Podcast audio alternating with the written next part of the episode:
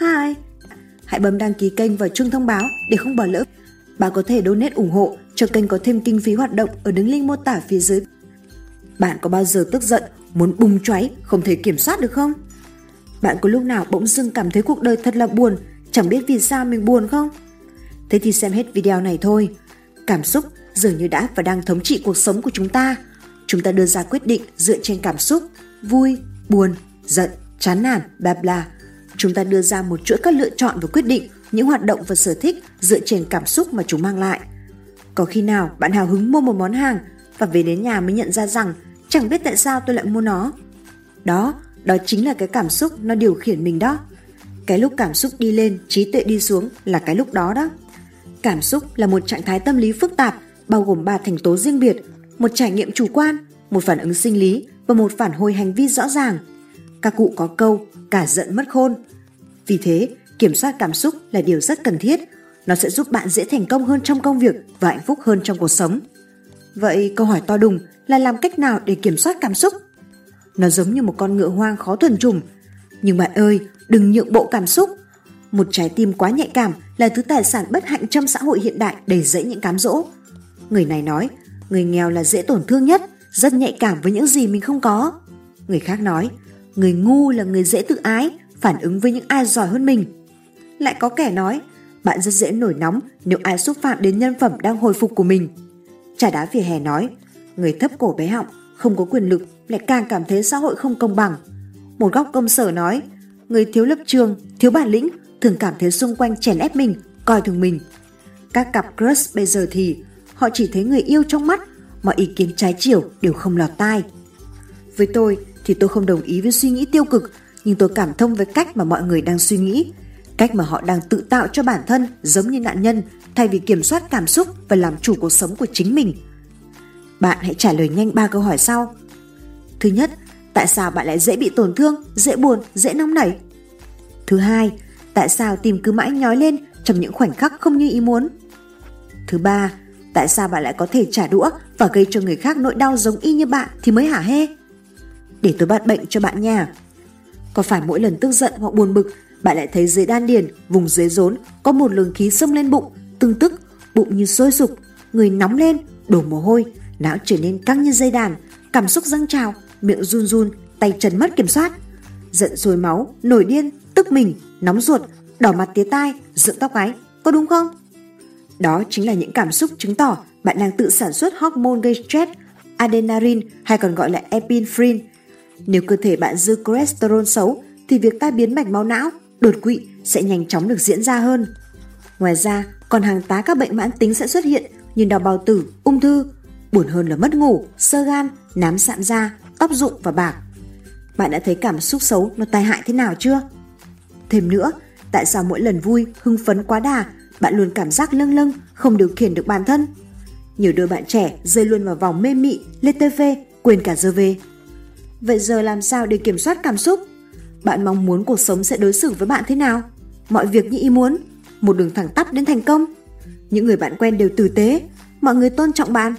Mọi người luôn vỗ về bạn mỗi khi bạn gặp đau khổ hay thất bại. Bạn luôn đúng, công việc luôn thuận lợi.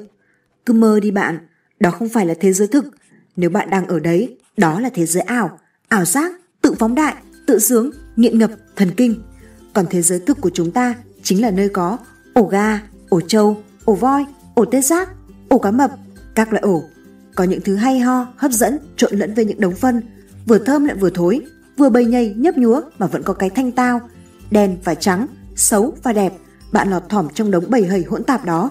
Bạn trở thành một người thích nghi với môi trường hoặc bạn bị nó nuốt chửng, choáng ngợp, hoảng loạn.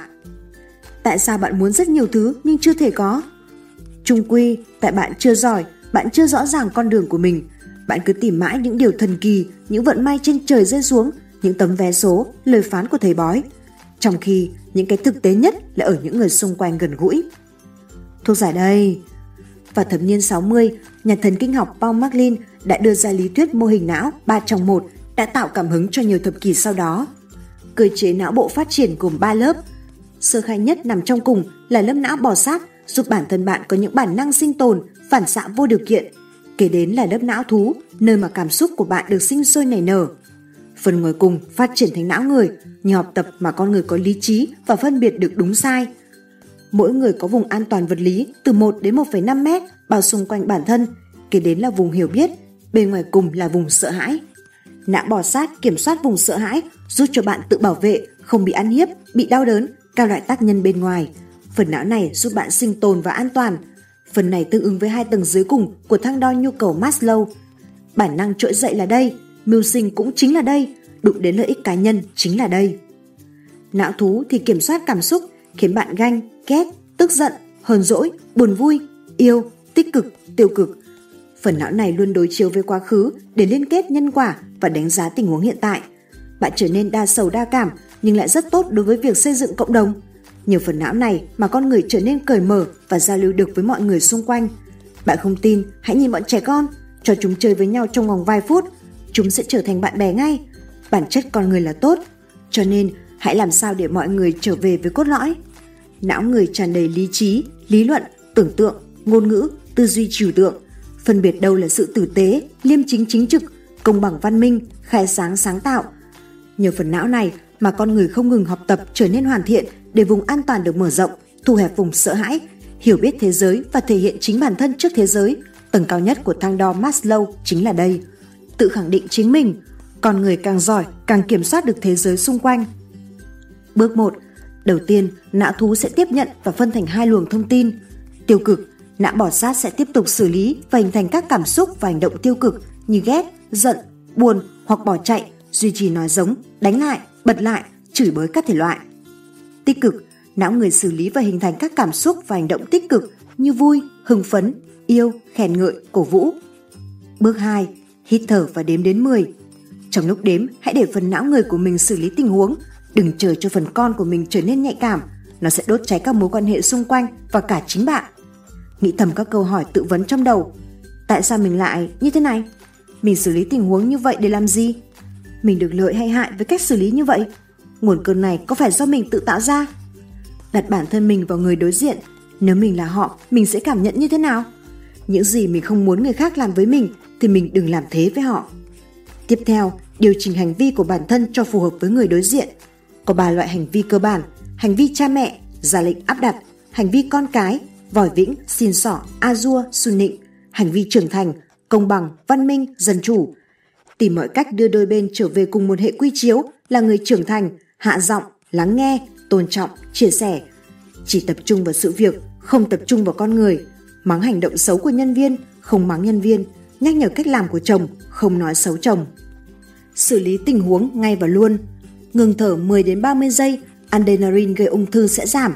Uống 10 ly nước lọc, adrenaline sẽ bị loãng ra, trạng thái sẽ bình tĩnh lại. Hít sâu, thở dài, điều tiết lại tâm trạng. Bỏ đi khỏi nguồn tạo nên cảm xúc, ví dụ như đi ra ngoài, đi dạo. Thương lượng với người đối diện rằng để dịp khác tiếp tục, hiện mình đang mất kiểm soát. Nhất quyết không có hành động kế tiếp cho đến khi bình tâm lại. Bước 3. Xây dựng những thói quen tốt giúp cơ thể sản sinh ra các hormone vui vẻ, hạnh phúc, yêu thương để trở thành người luôn tích cực. Mỗi ngày, bạn bước ra khỏi nhà với tâm trạng thoải mái, vui vẻ, hạnh phúc, bạn sẽ trở nên hấp dẫn mọi người xung quanh. Bạn sẽ thấy mọi vấn đề ập đến một cách bình thản, vui vẻ đón nhận và vui vẻ cho đi. Bước 4. Ứng dụng dinh dưỡng ăn uống. Ăn những món có vitamin B6, giảm stress, ổn định thần kinh như các loại thịt, cải xanh, mâm xôi, gạo nguyên cám, gạo lứt, chuối, hạt hướng dương, đảm bảo 1% canxi máu giúp dẫn truyền thần kinh tốt hơn bằng cách cung cấp canxi đầy đủ thông qua việc uống sữa, ăn thịt, các loại hạt như mè, óc chó, cung cấp thêm các chất chống oxy hóa như vitamin A ở cà rốt, vitamin C ở cam, chanh, vitamin E ở hạnh nhân, rau bina, vân vân. Bước 5. Ngủ đầy đủ, không được thức khuya. Thức khuya là hay cáu giận lắm đấy. Bạn có thấy gái đẻ hay cáu giận không? Vì họ phải thức khuya chăm con đấy. Thời gian ngủ tốt nhất theo cổ nhân dạy là từ 9 giờ tối đến 5 giờ sáng hôm sau. Bạn có thể tham khảo video Bí quyết ngủ 4 tiếng vẫn khỏe của Hoa Đà, 4 điều cấm kỵ khi ngủ để có cách ngủ phù hợp cho mình nhé. Bước 6. Xây dựng niềm tin vào chính mình và những người xung quanh. Không ngừng giỏi lên mỗi ngày để làm chủ chuyên môn, nghề nghiệp của bạn và có thể phát triển lên một tầm cao mới. Như vậy, bạn sẽ tự tin và làm chủ mọi tình huống hơn. Thay vì để cuộc sống kiểm soát và đưa đẩy mình, thì ngược lại, mình làm chủ và làm hài hòa cuộc sống. Cuộc sống của bạn giống như một bản giao hưởng tuyệt hay, mà trong đó bạn chính là nhạc trưởng của chiếc đũa thần trong đó. Bước 7. Bấm đăng ký kênh Bài học thành công và chuông thông báo để cập nhật video hàng tuần sẽ giúp cho bạn giỏi hơn, có nhiều kỹ năng hơn, bản lĩnh hơn, làm chủ cuộc sống tốt hơn. Mọi yếu tố kể trên sẽ mang đến cho bạn kỹ năng kiểm soát cảm xúc hoàn hảo. Kết lại, Phật đã dạy rằng con người luôn tồn tại hỉ, nộ, ái, ố, tham, sân si. Quan trọng là cuối cùng bạn rút ra được bài học gì? Bạn sẽ tiếp tục phấn đấu và trưởng thành ra sao? Bạn muốn trở thành con người như thế nào? Đó mới là kết quả mà bạn cần phấn đấu. Mọi trải nghiệm trên đường đời đều có ý nghĩa cả. Hãy tận hưởng từng khoảnh khắc. Hạnh phúc là một hành trình không phải là đích đến chúc bạn luôn làm chủ cảm xúc.